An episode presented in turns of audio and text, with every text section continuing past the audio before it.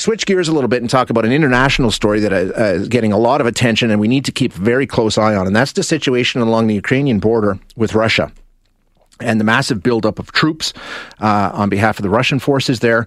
Uh, there was a conversation yesterday between um, U.S. President Joe Biden and um, Vladimir Putin talking about the situation, and some threats were leveled. If any action is taken, there will be uh, severe repercussions. Um, let's just get the latest on what's going on and, and what could possibly happen. We're going to be chatting now with Andrew Rasiulis, who's a fellow at the Canadian Global Affairs Institute. Andrew, thank you for your time this morning. I appreciate you joining us. Well, uh, it's a great pleasure, Shay, and uh, thank you for having me back on your show. Yeah, no, I, I really enjoyed it last time and looking forward to this one. Um, let's just get sure. up to speed on what the situation is along that border. Um, we're talking about tens of thousands of troops that recently have been moved into the area by Russia, correct? Correct. Um, so there's two parts to this story. One is the April uh, leading up to uh, the June summit, uh, where that Putin had face to face with Biden in Geneva. And now you have part two, uh, which is the video telephone conference yesterday, and also another ramp up of troops on the Ukrainian border by the Russians this time, much greater than it was in April. So, what's this all about? Fundamentally, the Russians have been signaling, and they started signaling in, in earnest in April, that they are opposed to Ukraine joining joining NATO. That right. is really their red line. Uh, they met when when they, when Putin and Putin diffused the situation, uh, sorry, Biden diffused the situation in June by meeting with Putin, and they thought they had, or Putin thought they had an agreement that kind of said, okay, no formal uh, uh, uh, allowance of Ukraine into NATO, and the Russians would in fact then not do cyber attacks on the U.S. So that kind of held. But then, and, and then, yes, and then in, in August, uh, despite uh, some members of NATO trying to push a Ukrainian membership, um, there was no consensus, and Ukraine was told that they could not join NATO for the present time. Then the Russians expected the Ukrainians to come and, and do the Minsk treat, uh, uh agreements that they had signed in 2014 and implement that, um, but they didn't uh, what the Ukrainians did was they doubled down on taking the training that Ukraine uh, that that the, the, the, NATO was giving to the Ukrainians, and the Americans sent their Secretary of Defense to Ukraine to actually tell them that they were right there with them with the training and equipment and so on. So then the Russians said, "Well, wait a minute! All, you're getting all this NATO support, even though you're not part of NATO, but it, you look like NATO. So it's the old, you know, it looks like a duck, walks like a duck. Sure, yeah. so it must be NATO, right?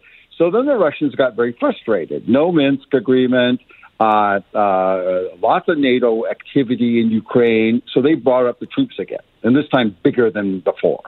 Uh, and and looking like you know they were really going to go in there, and they have the capability, yep. and, and everyone's you know this is not a secret. Everyone's intelligence is saying they could by January when the snow when the ground freezes, have the Russian tanks roll into a, a pincer movement, a limited attack against um, the southern part of Ukraine uh, to make a land bridge around Crimea, and a diversionary pincer attack through Belarus. Okay. So again, diffuse the situation. So what happened yesterday? So uh, the talks have led to, and this is a good thing, more talking. Uh, jaw jaw, as, as Churchill said, jaw jaw, not war war. Yeah. Uh, and they have agreed to continue a dialogue, uh, not just on Ukraine, but actually on three other areas. Uh, one's called strategic stability, which they had already broached in Geneva, and they're going to double down and do more of those things between Russians and Americans, um, as well as ransomware, which is a, a subcomponent issue of the cyber uh, uh, warfare issue. So they're going to keep, keep working on that. And they're going to deal with regional issues like Iran. Um, so this gives the Russians what they, I guess, they're really their kind of their minimalist position, which is, okay, we want to be treated as a kind of a co-equal, like yep, back yep. in the superpower days. Um, they've got respect, uh, and and and they're in a dialogue. So I think basically the situation now is diffused. I don't think the Russians will have the troops go home right away. I think they'll keep them there to provide the pressure because there's still the issue of what are you going to do with Ukrainians now and the Ukrainian situation with the occupation of the Donbass and the east and so on. Uh, and Crimea, I won't even get in there because that's a really long term issue. But but the, the thing is that Minsk, that agreement appears to be off the table right now for the Ukrainians uh, because it, fundamentally it would mean a neutral Ukraine. Uh, because the, the, the, the Minsk agreement okay. requires a semi autonomy in the, in the Donbass, and Ukrainians won't go for that. So we're in a stalemate. We need to find a new form of coexistence framework. So, uh, what does that mean about their, their NATO membership or their aspirations? Same thing there. That's that's paused for now.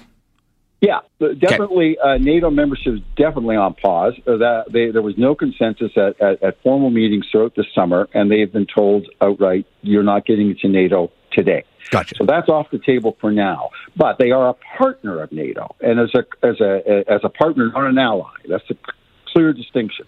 So NATO will not go to war over Russia for Ukraine, but NATO will provide training, support, and assistance, and, and some weapons to Ukraine. It's a partnership arrangement. So it's a it's like a an informal situation. Yeah. Okay. So that so that's that, that's what's happening, and, and and but but that can't. But so the Russians are saying we can't accept that. We need to move beyond that with some kind of accommodation, and that's where the diplomacy is working now.